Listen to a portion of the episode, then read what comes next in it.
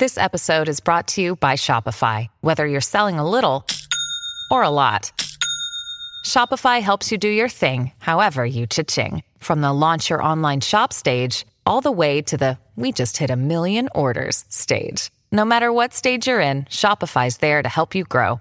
Sign up for a $1 per month trial period at shopify.com slash special offer, all lowercase. That's shopify.com slash special offer. I'm Alex Rodriguez. And I'm Jason Kelly. From Bloomberg, this is The Deal. Each week, you'll hear us in conversation with business icons. This show will explore deal making across sports, media, and entertainment. That is a harsh lesson in business. Sports is not And, as uh, simple you know, I- as bringing a bunch of big names together. I didn't want to do another stomp you out speech. It opened up so many more doors. The show is called The, The deal. Deal. Listen to The Deal. Listen to The Deal on Spotify.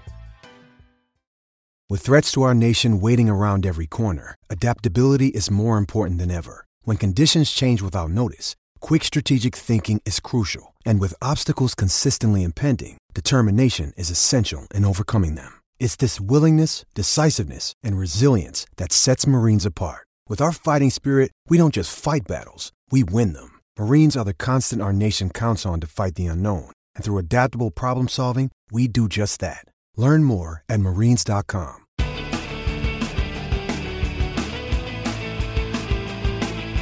Hello, and welcome to New Books in Sports, a channel on the New Books Network.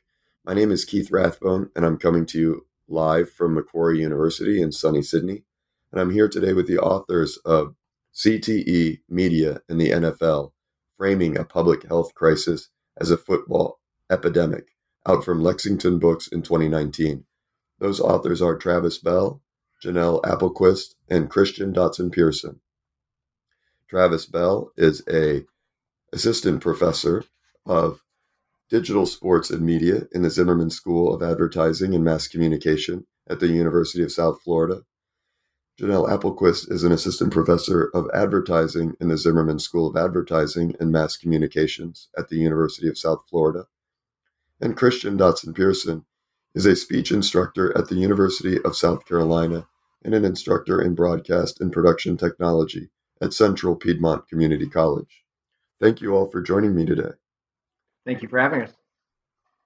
Now, I, I, I'd love to start off by asking you all how you developed this project. So, what are the things that first attracted you to the issue of CTE in the media?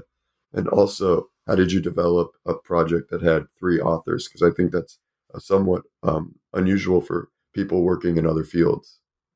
Sure. So I think um, what's what's interesting is I almost feel like CTE found us um, in this unique way. Um, I guess it first started when uh, I was working on my PhD in a health communication class and started working on a content analysis about the movie Concussion uh, and how did media frame Bennet Omalu, uh, the NFL, uh, within the film itself.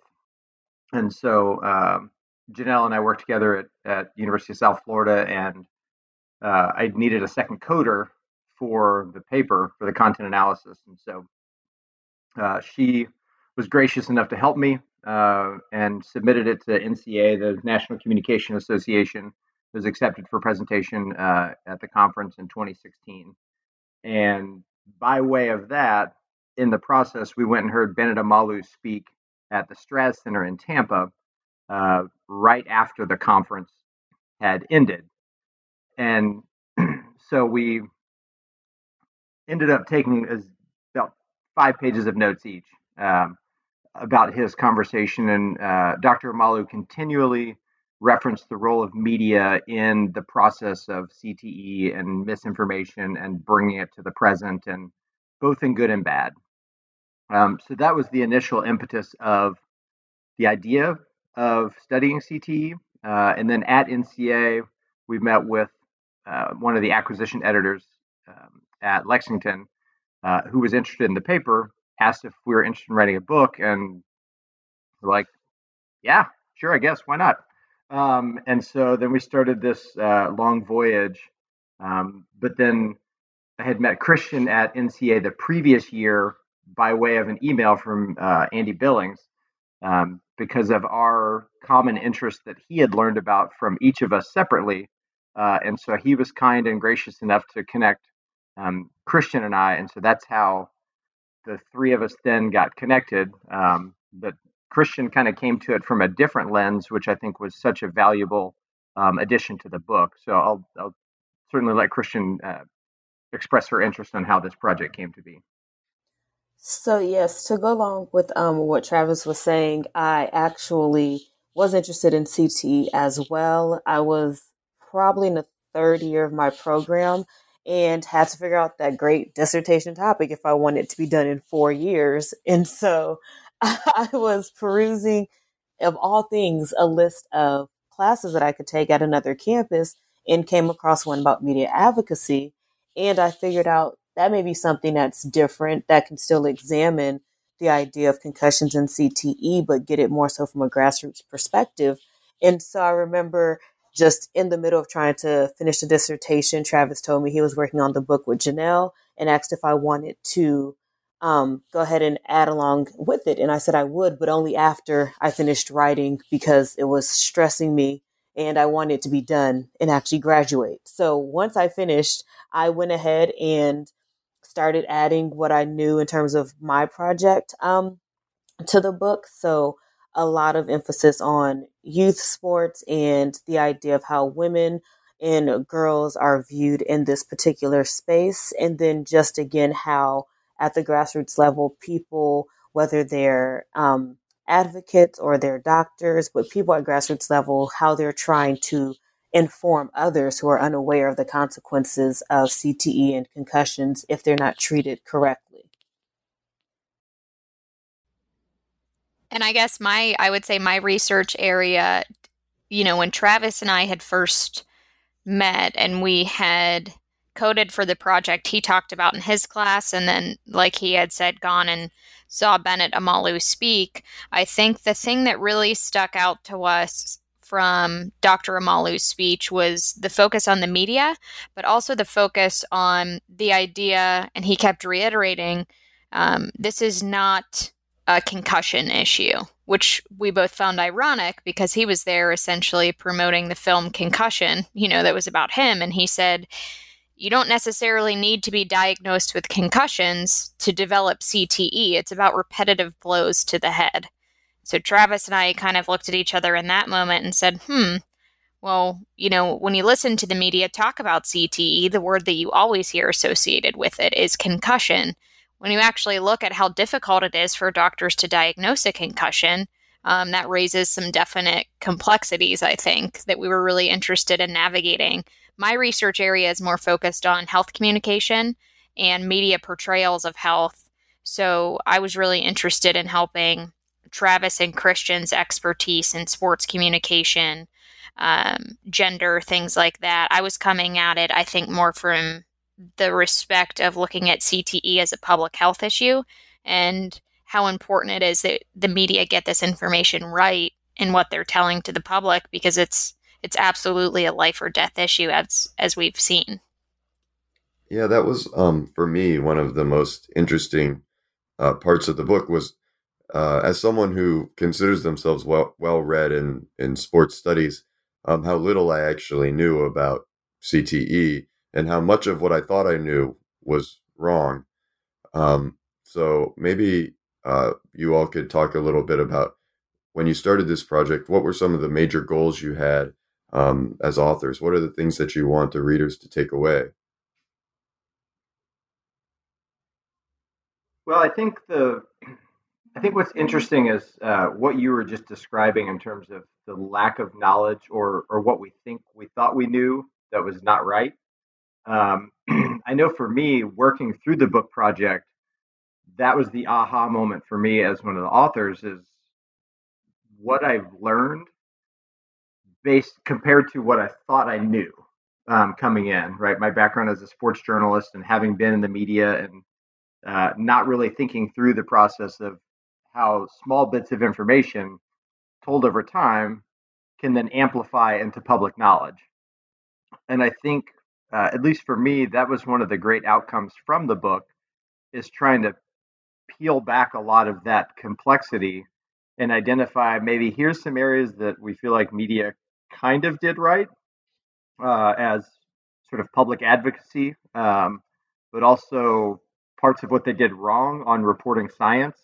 Um, and I think that was one of the other great outcomes is like what effects can there, what effects can happen when media is reporting on science almost in lockstep as it's being revealed as a public health crisis. Um, and I think those were some of I think the great outcomes uh, in really trying to unpack confusion around what CTE is, and it still is very a, very much a nebulous, misunderstood thing. But I think there's greater knowledge and conversations surrounding it. But there still is, uh, as Janelle identified, that Dr. Omalu was mentioning when we heard him speak in Tampa, that uh, you know, the ultimate outcome is that it's not about concussions; it's about repeated blows to the head uh, and what long-term effect can that have primarily on athletes, but making sure that we really unpack uh, other groups, like Christian mentioned about the uh, the gendered part of it uh, and lack of information or interpretation that that females, athletes, and military members and victims of domestic violence are all at risk if you suffer repeated blows to the head. That's the key connection. I've been thinking, I don't know if you, if Christian and Travis have thought about this. I, I've been thinking about this a lot in the past couple of days with all of the media attention surrounding coronavirus. So in the book we we draw the parallel between the media's portrayal of CTE and how they frame CTE, um, and we parallel that with big tobacco and HIV and AIDS. And so when you look at those two instances as case studies in the past of not only what's at stake with informing the public, but really how difficult it is to pick and choose what information you release to the public at what time, as all this new information, as Travis said, is continually coming out. Because what you don't want to do is cause mass hysteria or mass panic. But in the case of HIV and AIDS in particular, we saw how that happened. Um, a lot of information was coming out at a rapid rate. And I, I think we saw a lot of stereotyping um, because of that. And just that misinformation had a lot of implications. And so in the past few days, I've been thinking a lot about how what we review in the book with CTE mirrors a lot of what we're seeing with coronavirus as well. And so a lot of people have assumptions. Um, it's very easy when there is mass panic or hysteria surrounding an issue to get a good soundbite and just throw it out there. I think in the case of CTE, what we often see happen is that unfortunately, um, you can only diagnose it after someone has passed away. They are making advances where they're hoping that they will be able to diagnose it in living brains, but at this point, it's only after someone has died. And because football has such a strong holding in America, it has everyone's attention. So when someone that was famous, you know, that played professional football, is found to have CTE, the focus of the headline and the focus of the story is often that player and glamorizing that player and their life. Um, even though the symptoms of CTE often cause them to have a downward downward spiral with a lot of bad behavior. Um, but the focus is often on the player. And so then there will be just a quick mention of CTE, and it's always linked with the term concussion uh, or large part of the time is what we found it's linked with the word concussion and so there is you know a lot more that the media can do i think to make sure that they're properly educating the public on the issue.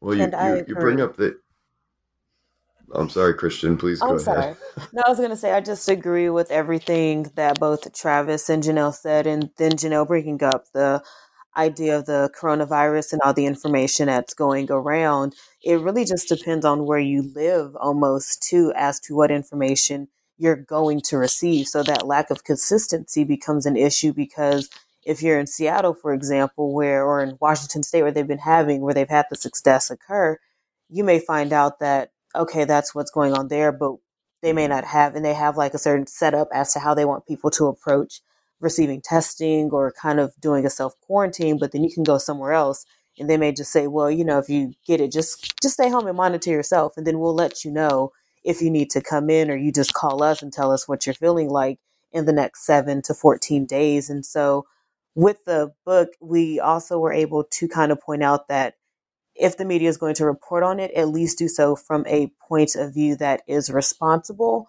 since it is their job to share information. So, this way, if you are giving out this, or if you're trying to inform people about the issue or the problem at hand, it can either be consistent and have people that are familiar with the source talk about it, or if you're just trying to report it and not really care about accuracy, we're going to keep having these same kind of issues and discussions where people don't know which way to go and turn when it comes to learning more about CTE.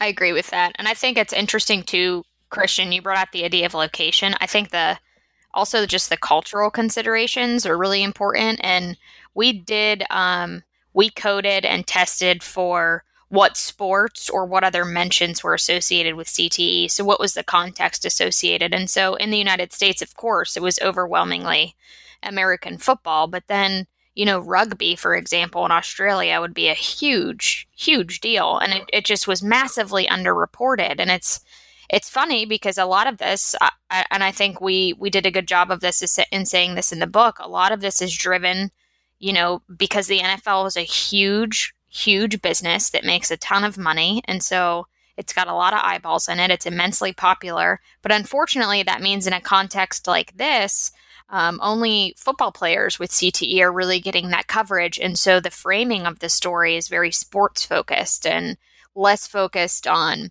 you know, educating people on on things that you can do. Uh, you know, for example, not play football, which is pretty scandalous to say here. But I think more and more, anecdotally, I've heard people say, you know, that they would never let their children play at this point just because there's such a fear surrounding it. But I, I think that that's just an important consideration as well. We looked at this um, from a large perspective, but it, it, at the same time, we were looking at an American organization. Um, so future future work I think that we could tackle would be looking at it from more of an international angle. I think that that would be certainly helpful for us.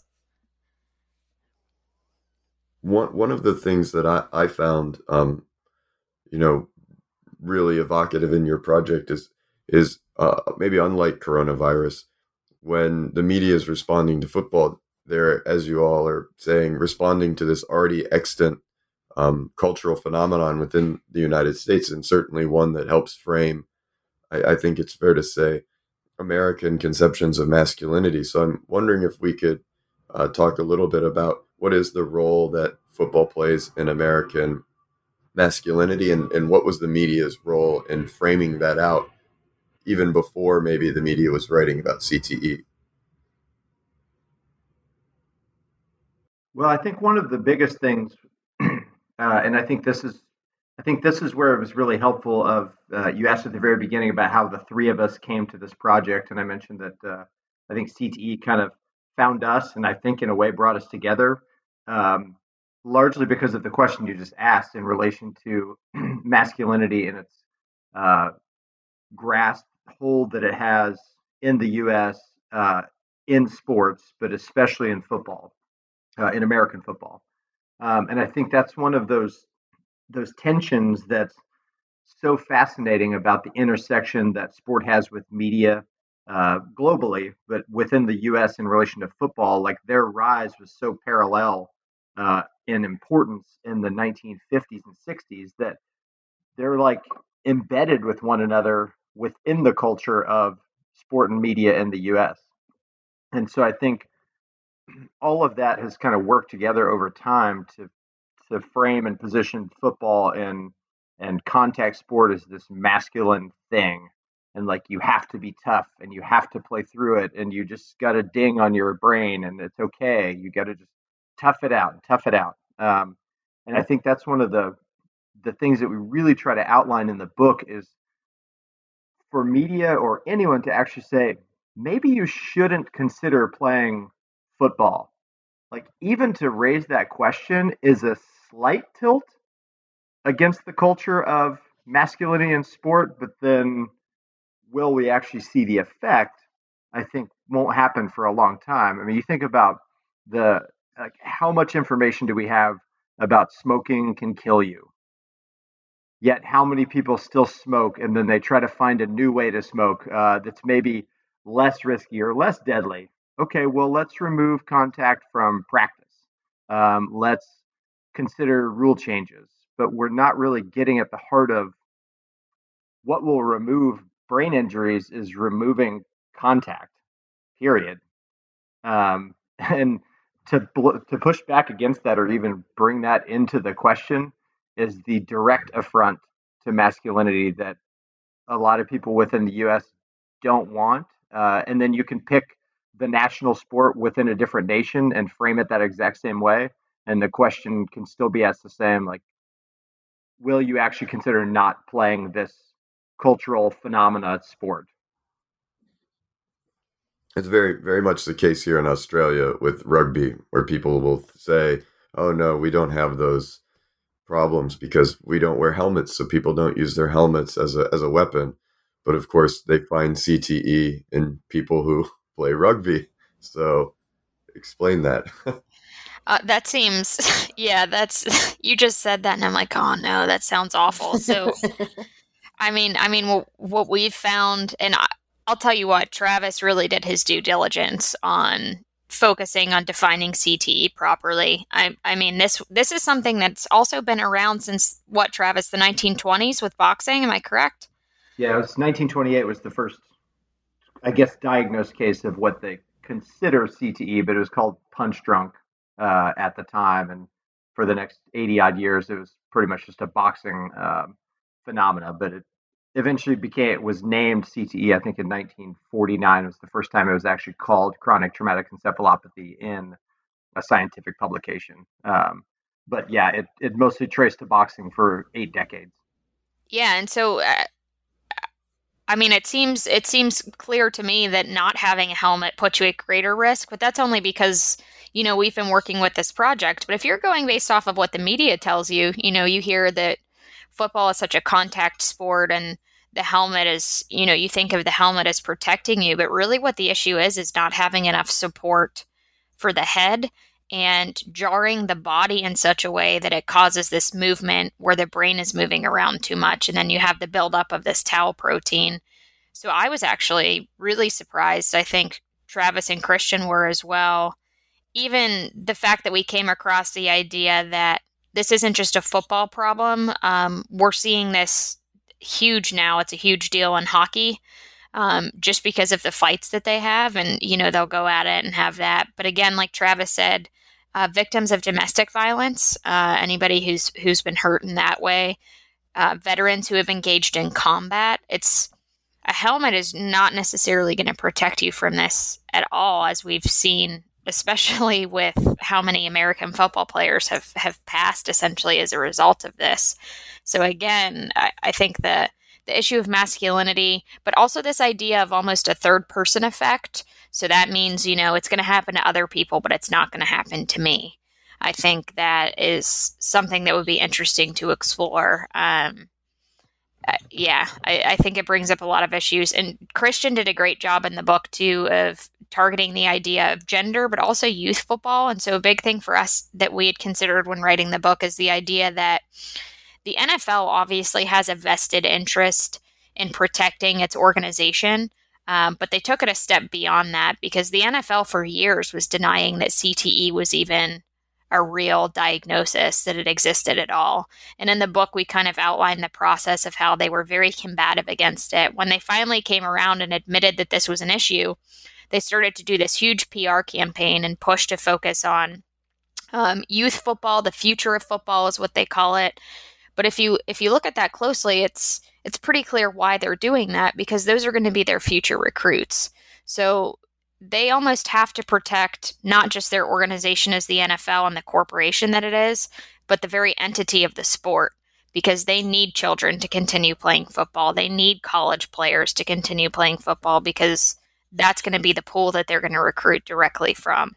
So there's a lot of layers to this that uh, you asked us in the beginning how how is it working with three authors i thought it was great because we each have different expertise but it's such a dense topic and so many things to consider when you're talking about the nfl the health issue itself the history of the issue um, international concerns gender concerns there's a lot to cover that i think it, it adds a lot to the book and a lot of value that we have different vantage points essentially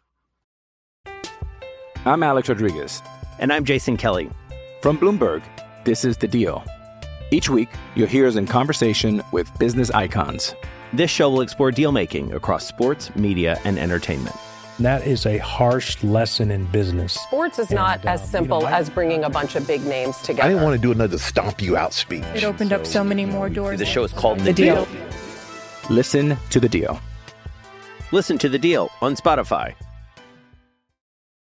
Yeah, I mean I, that that much for me, at least as a reader, was I, I without because in the way you wrote, it wasn't clear who wrote which part. So I mean that's that's in itself a triumph, I think too, that it was very fluid.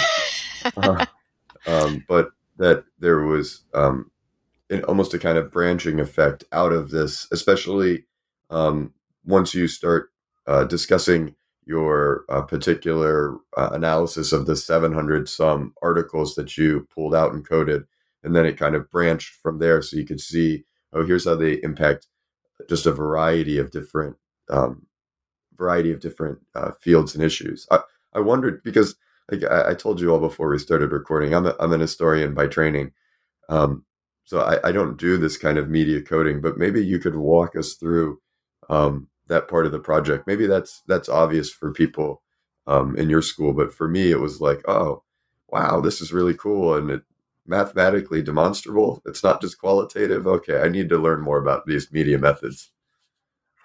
Oh wait, before um, I guess they jump in. Just I just want to add one thing for the helmets that was brought up in the previous point. I just think it's interesting that people think they protect you, but we saw in an NFL game last season that they can be used against you when we had Myles Garrett strike um, Mason over the head with it, and so it just brings up that idea. They're meant to protect you, but they can also be used as weapons, and so it's just interesting how a helmet doesn't necessarily do like Janelle was saying its job of fully protecting you because you can still be hurt with a helmet, whether it's on your head or in someone else's hand. But just that idea that wearing a helmet is supposed to protect you, it doesn't necessarily always work out that way because you can still receive some type of injury or go through some type of experience just from your head just being moved around, like Janelle was saying, and then just that impact and it being done multiple times throughout the day throughout practice, throughout the season. So just something to consider when it comes to thinking about helmets in their protective state,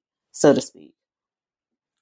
Absolutely, and I think um, to build off that, then Keith, then I can answer the I can answer briefly about the the coding of the things, but um, the idea of what Janelle brought up about the NFL messaging now uh, in the future football ad campaign, for example, so much is made of these advancements in technology and how the helmets and the equipment is making the game safer.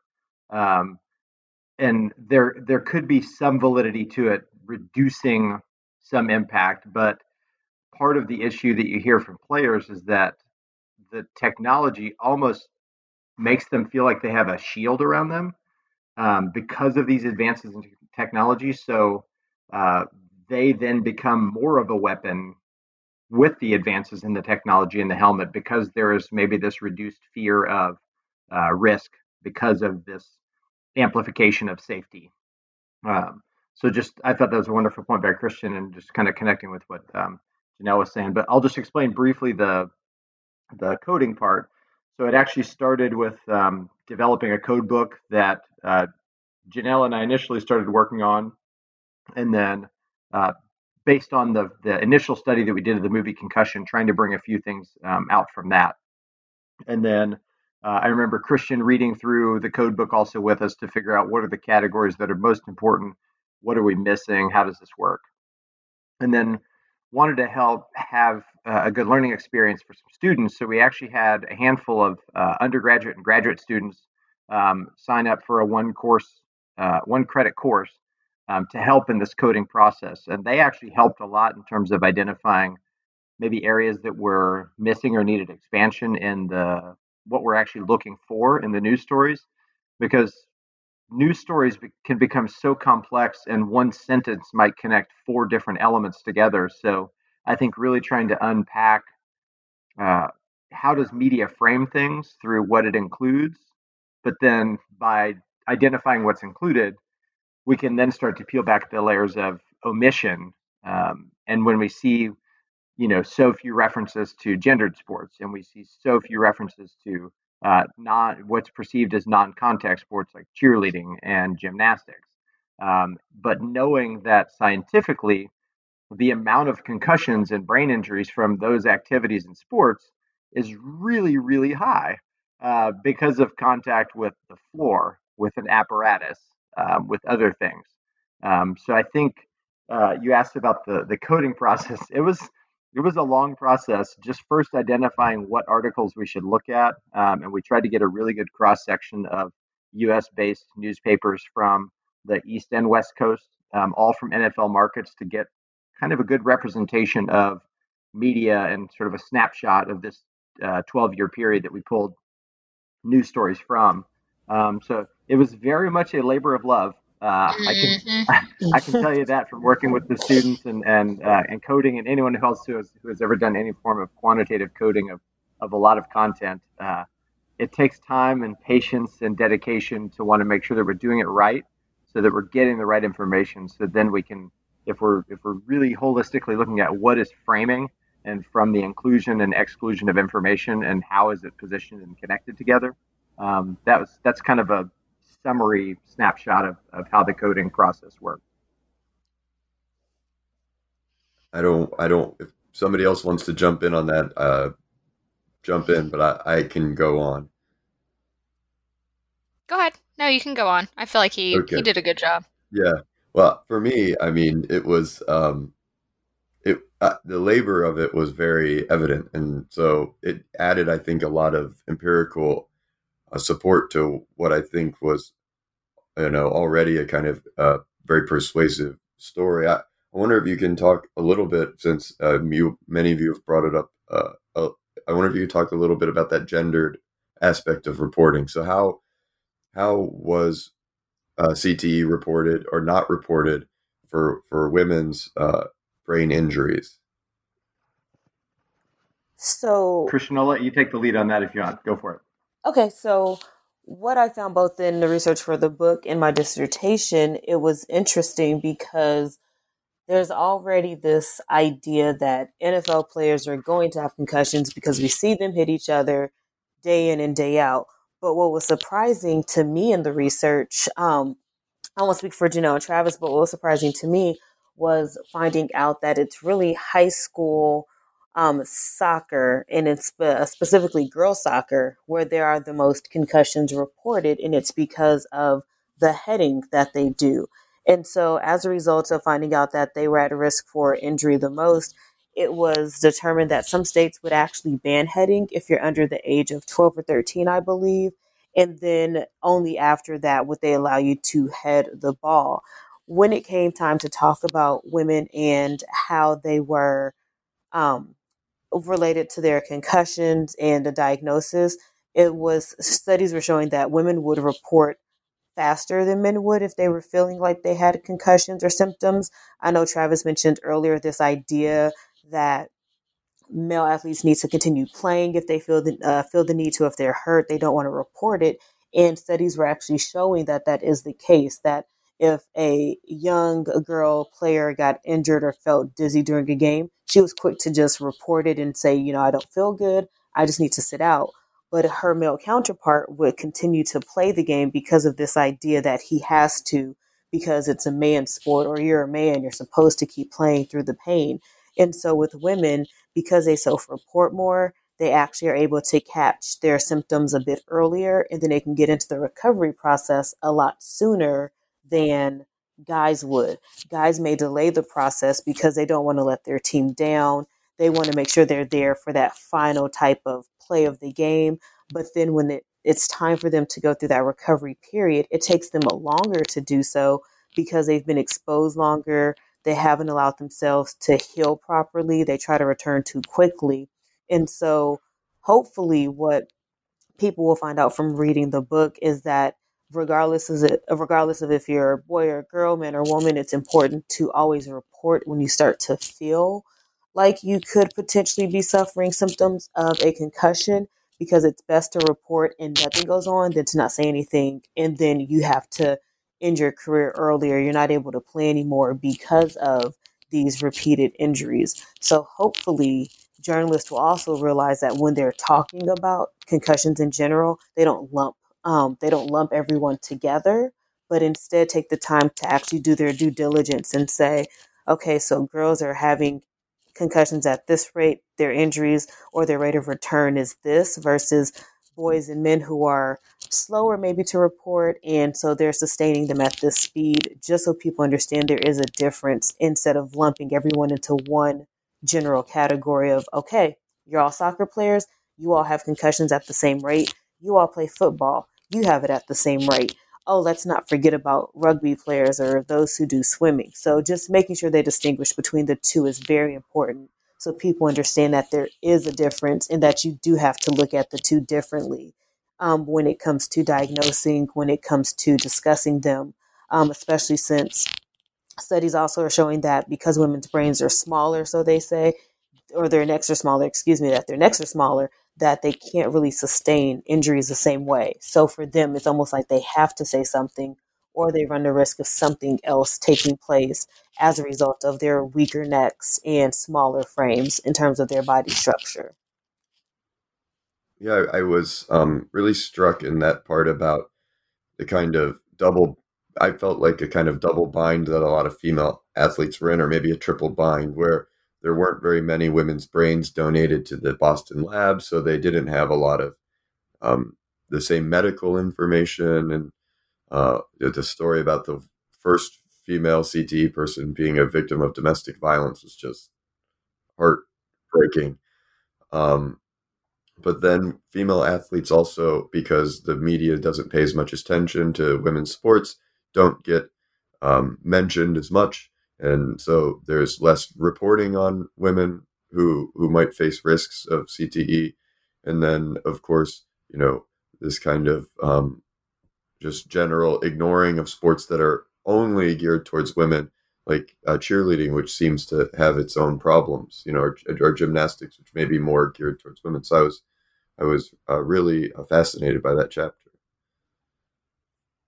Yeah, they say that cheerleaders, although some may not consider it a sport, when you take into account their tumbling, the fact that they are trusting other people to hold them and then toss them in the air to do a couple of tricks or a stunt, and then hopeful that they will catch them when they come back down. If they miss them, then the only thing that's going to protect you from hitting at least the ground itself is going to be the mat. And even then, when you consider how high you were up in the air, the rate of speed at which you're falling, that fall onto a mat, though it's supposed to be soft and protective, just think about how hard you'd have to hit it and then what could happen after the fact, especially if no one was there to catch you or didn't even attempt to catch you and you just go straight down. Yeah. So, you know, if they're not report, if, if media generally are not reporting on women and the risks for women uh, of CTE, there may be over reporting on the NFL. Is that something that I'm maybe I'm adding that, or is that how how does this link happen? Yeah, oh, that's, that's a great question. Go ahead, Janelle. No, I, I just think that's a great question. I'm curious to hear what your response is to it, honestly, Travis. Well, I think what's I think what's fascinating, and I think what what one of the other things that I learned most uh, that's really affected my teaching on how I teach media reporting now um, is are we actually including not fair and balanced, not equal, but are we are we including all of the elements that we can possibly think of. Um, and what's fascinating, uh, sadly, is the point that Christian brings up about um, the higher prevalence of concussions in girls soccer than boys, for example. Um, that story might get reported the day the scientific finding comes out, and then it's moot. But as soon as the first, we had one case of CTE with Mike Webster, and because it was the death of a Hall of Fame football player who had this, like, maybe the masculine identity in football as the center for the Pittsburgh Steelers during their Super Bowl dynasty of the 1970s. Like, I think the fact that it was him, uh, just, I mean, what media did then to run with this, it was no longer like we could report on concussions every day Um, but it was the deadly impact I think that had media really grappling with this and wanting to take it and run with it uh, that be, that made it a football thing. Um, and along the way, it was like, you know, you picture like the football player running down the field and just just trucking people and knocking them over. Like that's what I feel like. I feel like it's the running back with media in its hand running down the field and just knocking everybody else out of the way for the story because because it was football uh, in the U.S. Um, and it's like that's where I think it became such a gendered thing because it was football and football only. Um, and all of those other scientific findings about concussions, it was kind of like, yeah, but these people are dying. These people are killing themselves. Um, and then it became a suicidal thing. And it's like suicide is such a small outcome of repetitive brain injuries. But when Junior Seau and Dave Duerson start killing themselves and leaving notes to donate their brains to science, then that media narrative starts to circulate even faster. Like, wow, these people had the wherewithal right before they killed themselves to leave a note and say, something's wrong with my brain, please check it. Um, and so then all of that narrative just circulates and completely smothers um, all of the other potential gender things from coming to the fold. Um, so it's it, it's a very complex process that media is very much intertwined in constructing this masculine narrative of death and destruction that's the outcome of football. Um, and it's to the detriment of really bringing these other sports into the conversation as a risk that should be included. Mm-hmm. Yeah, and I think, unfortunately, I don't, I don't want to say that the media had this intent, but we are now in an era where I mean, you're competing with a 24-hour news cycle at all times and someone's going to break the story and it's it's really become about the narrative.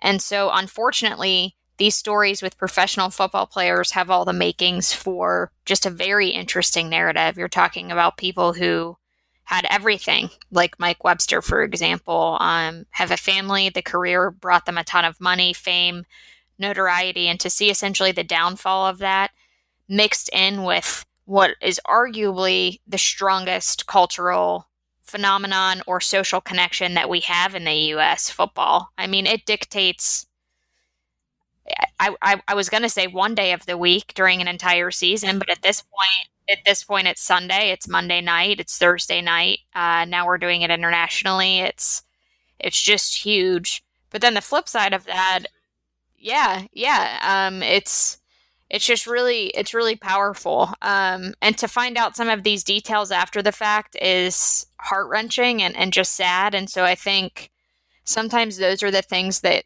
that can get lost. For example, um, Evan Hansen is a college football player, um, and he committed suicide. And before he went into the woods to commit suicide, the last thing he searched on his laptop was CTE. And so just hearing things like that, we try to be mindful in writing the book that these are real people and have real families and they're they're more than football players, you know, because somebody's life extends beyond their career. And and we as the public know them as a football player. That's how people knew Mike Webster and the era that he was involved in. But to see the ramifications and the effects that something like this has on a family um, definitely hits home, and that's that's a hard pill to swallow, I think. And but that also is why it's so important that the media get this right and not try to sensationalize it or try to just focus on the one sport. But I, I would argue, and Travis and Christian might disagree with this, but if this were, you know, uh, if it weren't Mike Webster, if that weren't the first person that had this, if it were, for example, a soccer player in the US that no one had heard of, it never would have gotten the coverage that it did. It, it's a lot of this goes back to the idea of the celebrity and that notoriety. Um, and so I, I think that that's interesting as well. And you all are not just talking about media reports. There's also a section of the book where you talk about film. So maybe you can tell us a bit more about the films that you analyzed. Yes, so um, some of the films that we looked at were, as Travis was saying, Concussion, simply because that was perhaps the one film that brought everything to the public for people to kind of understand this issue on a larger scale. And I was also thinking about the Netflix documentary with Aaron Hernandez that came out pretty much at the top of the year. So that was interesting because you get three parts, which are about three hours each. And not only do we get to learn about, you know, his life as a patriot and how he came to be, but then we also see his decline. And Janelle was mentioning how we were very cautious with the language we were using to be respectful of families and of players because we know that they're more than an athlete when it comes to discussing a topic like this. And so in the Hernandez documentary, it was just very interesting how they covered his entire life, his time when he was in high school, when he was growing up, how he became this very prominent football player. And then you see his downward spiral when he's in jail for committing the murder. Then they find out about the other double murder. And then we start to find out towards the end of that final part. So, spoiler alert if no one's seen it, we find out what happens right before he kills himself. But we find out that after that, that he actually was diagnosed with a level four, if I'm if I remember correctly. Travis and Janelle just let me know if that's right or wrong. But the level, level, which of three, his or stage three. Yeah, stage three, yeah, CTE. And he was young, he was only 27. And that was something that was shocking, but it goes to show you that as long as he had been playing football, which was chronicled again throughout the documentary up until the time he ended up in jail, think about how many days, how many minutes, hours, you know, weeks, months, years he's been just hitting his head and their repetitive hits. And when you think about the training that they go through during the summer and their summer camps, and then you play during the fall, and if you train in the off season, that's a lot of time for that action to occur. And when you bring again a prominent figure like that to the mainstream or to at least streaming services for people to see, it really does put into perspective how much attention is paid to someone who's a celebrity versus someone who may be a high school player who maybe isn't well known, but unfortunately they kind of had the same issue where they may have committed suicide because they felt like it wasn't enough for them to just play the sport or they weren't going to do what they wanted to make other people proud. So it's just really interesting how once that came up, we started hearing about it again and then it kind of trickled out. So just the prominence of people is what kind of allows you to see and get an understanding about this issue and other subsequent issues that could occur. Sure, and kind of going off of that, Christian, and I, I know that the th- I'm sure all of us saw this. Um, in in players who are still living again going back to the idea of celebrity and the following that they have uh, rob gronkowski tweeted something out a while ago saying that he knows he had cte and that he cured himself um, the amount of coverage that that tweet got not only by the media but the following that it got by the public was pretty pretty incredible. I mean, the the voice that he has and the popularity that he has, it's saying something like that is really problematic because CTE cannot be cured and it cannot be self-diagnosed. Um, there's just a lot of things wrong with what he said, but the idea of him putting one tweet out there and the influence that it can have on public understanding becomes really important. Now, it became a great point of conversation and dialogue because Travis, correct me if I'm wrong. I think it was Chris Nowinski that tweeted back at him and replied and said, "You know, you can't diagnose this, um, but I appreciate you raising awareness." He handled it really well, but it did start a conversation. But again, with the 24-hour news cycle and the instant nature of social media now, um, you know, it makes you wonder how many people in the public saw that tweet and then might might have misinformation about CTE because it's coming from a professional athlete that has such a strong following. And so to think about that is is also I, I think something that's really interesting as well.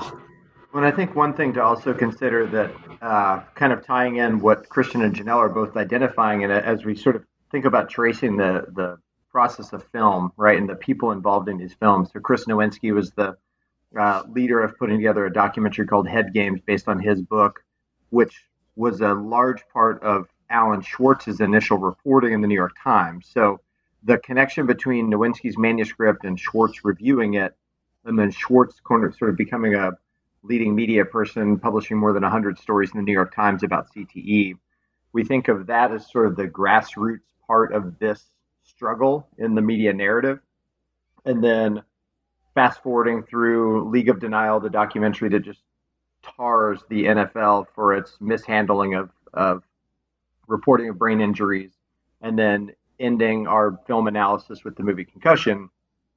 All of those worked as sort of a uh, tidal wave against the NFL. But then one of the things I think, even trying to advance all of this forward, is a few of the things that we really grapple with in the in the conclusion was right after Aaron Hernandez had been convicted and had killed himself.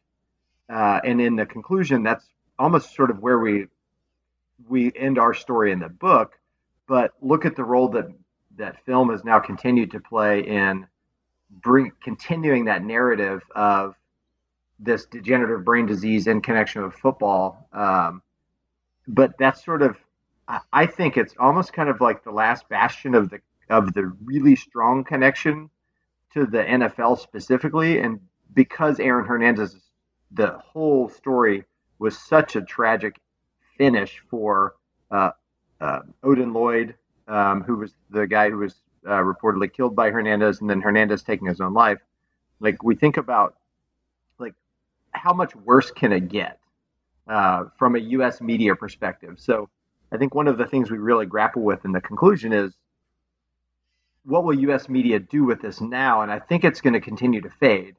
Um, but as it continues to amplify in other nations, in Canada with hockey, in uh, Ireland with soccer, and then now just recently, um, Keith, I'm sure as you know, with uh, Australian rules football, um, with is it Graham? Um, I'm forgetting his, Graham Farmer. Thank you, being the first diagnosed case in um, Australian rules football. I think what will be interesting now is to see how do these other kind of nationalistic media outlets grapple with this CTE thing within their nationalistic sporting context, and so I mean, the whole thing is fascinating um, to consider what role does media play in public awareness and then constructing it as a public health crisis in relation to the nationalistic identified sporting thing. So, as a final question, then, I guess maybe since Travis, you've talked a little bit about this, uh, Janelle and Christian, what do you think is the future for reporting on on CTE? Is it more conversations about uh, return to play rules, or is, it going to die die off, or is it going to internationalize or spread to other sports? What is the what's the, the ongoing discussion going to look like? I think it's absolutely we're going to see an uptick in the reporting internationally with other sports. And i you know i hate to say it and i don't i don't mean this in a bad way. I almost hope that we see that because it means that the conversation is continuing. I think the diagnosis of cte is absolutely something we're going to continue to see because it's about the effects of repetitive blows to the head in various sports um, for veterans for victims of domestic violence like we talked about I hope that the conversation continues in the US in a way that's not only centered on football. Um, I do not anticipate the NFL going away completely anytime soon. I think we will see a lot of changes, though, and rules for return to play, proper protocols that are put in place. Um, players being better informed about what it is they're getting into, I, I think that's probably where we're going to start to see some changes. But I do think that the longer this conversation continues with the media, the greater the awareness will be. Um, and I would not be surprised if we start to see a little bit of change in the culture. And personally, I hope that we do, largely surrounding some of the issues we discussed with masculinity and you know, um, the idea that people think it's more masculine or more tough to stay in the game and that that's the appropriate thing to do. When you look at the the effects of that not only on the individual after you know they commit suicide or whatever their demise is it also leaves these family members behind who really are just left to deal with the effects of this. And so that's really sad. And so i hope that we can start focusing the conversation on on some other areas within cte um, by the media. I think that would be really helpful to help give a more holistic portrayal of what CTE is, how it's diagnosed, and the fact that it extends far beyond American football. And I too am hopeful that the conversation will continue, but that when the media does so, they understand their responsibility and then they go about informing and educating people rather than creating a panic or a need to feel like if this happens and this is the only result that can take place. I feel like once people are educated and they're made knowledgeable about what's taking place, um, perhaps from the holistic perspective that Janelle just mentioned, that there can be change that occurs, but it can also be beneficial not just for the NFL or other professional sports, or not just for youth sports, but for everyone, simply because we have access to this knowledge, we have access to tools, whether it's social media, whether it's reading books, whether it's interviewing players or experts, or even members of just the general public or who have experienced this, just to get their their perspective and to understand that, you know, with the proper training, with proper knowledge, we can see changes happen.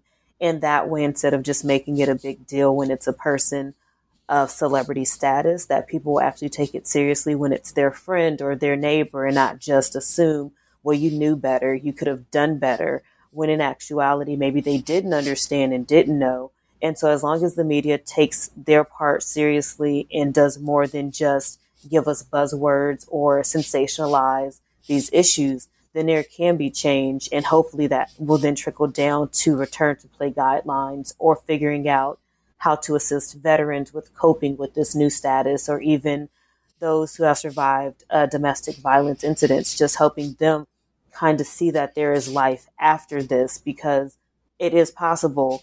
Just the media needs to make sure they're doing their part, just like they expect academics to do our part in providing quality peer reviewed research. We just want the media to be able to do the same thing and provide us with factual information.